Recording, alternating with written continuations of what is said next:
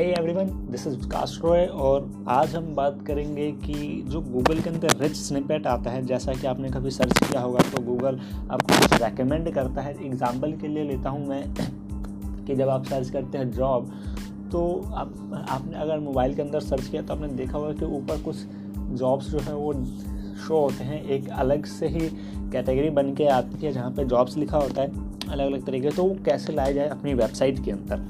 देखो और ये जो सारा काम है, इसको करने का एक तरीका होता है जिसको हम कहते हैं स्कीमा मार्कअप या डेटा स्ट्रक्चर इसको आप स्कीमा मार्कअप से जेसन के द्वारा कर सकते हो, या फिर गूगल के अंदर एक टूल आता है डेटा स्ट्रक्चर हेल्पर करके, उसके अंदर जाओ, अपनी वेबसाइट को डालो। अगर आप ये सारा काम अब तब करना जब आप वर्ड पर नहीं हो। अगर आप वर्ड पर हो तो वहाँ पे अलग अलग प्लगइन्स मिल जाते हैं, आप वहाँ से इंस्टॉल करके डायरेक्टली कर सकते हो। लेकिन अगर आपकी वेबसाइट जो है वो वर्ड प्रेस पर नहीं है तो कैसे करना है? आपको जाना है डेटा स्ट्रक्चर मार्कअप हेल्पर के अंदर, वहाँ पे अपनी वेबसाइट का यूआरएल डालना है।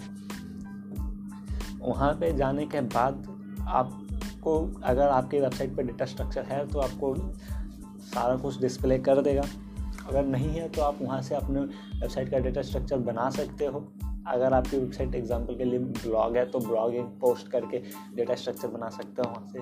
और फिर वहाँ पे वो आपको एक जेसन कोड दे देगा, उस जेसन कोड को उस पेज पे डाल दीजिए जिसका आपने मार्कअप किया है। अगर आपकी वेबसाइट डायनामिक है तो आप वहाँ पे अगर आप पीएचपी का यूज़ कर रहे हो तो वहाँ पे पी से उन टाइटल्स को डिस्क्रिप्शन को, जिस तरह का भी आपका स्ट्रक्चर है, आप वो आप समझ जाओगे कि अगर आप वेबसाइट डेवलप करते होगे तो ईजिली वहाँ से आप आराम से उसको डेटा स्ट्रक्चर कर सकते हो। उसके बाद क्या होगा कि जब गूगल जो है आपकी वेबसाइट को रिच स्निपेट के अंदर शो करने लग जाएगा मतलब वो रिच स्निपेट का मतलब वो कंटेंट जो कि बहुत ज़्यादा वैल्यूएबल है ऑडियंस के लिए, वो कंटेंट वहाँ से वो शो होने लग जाता है तो आप इस तरीके से आराम से अपनी वेबसाइट के स्निपेट कर सकते हो, आराम से शो कर सकते हो कि किस तरीके से आपकी वेबसाइट को सबसे टॉप पे लाना इससे फ़ायदा ज़रूर होता है आपको यहाँ स्कीमा मार्केट पे यूज़ करके आप स्टार रेटिंग भी लगा सकते हो, कुछ क्वेश्चन आस्क करना हो, वो भी कर सकते हो।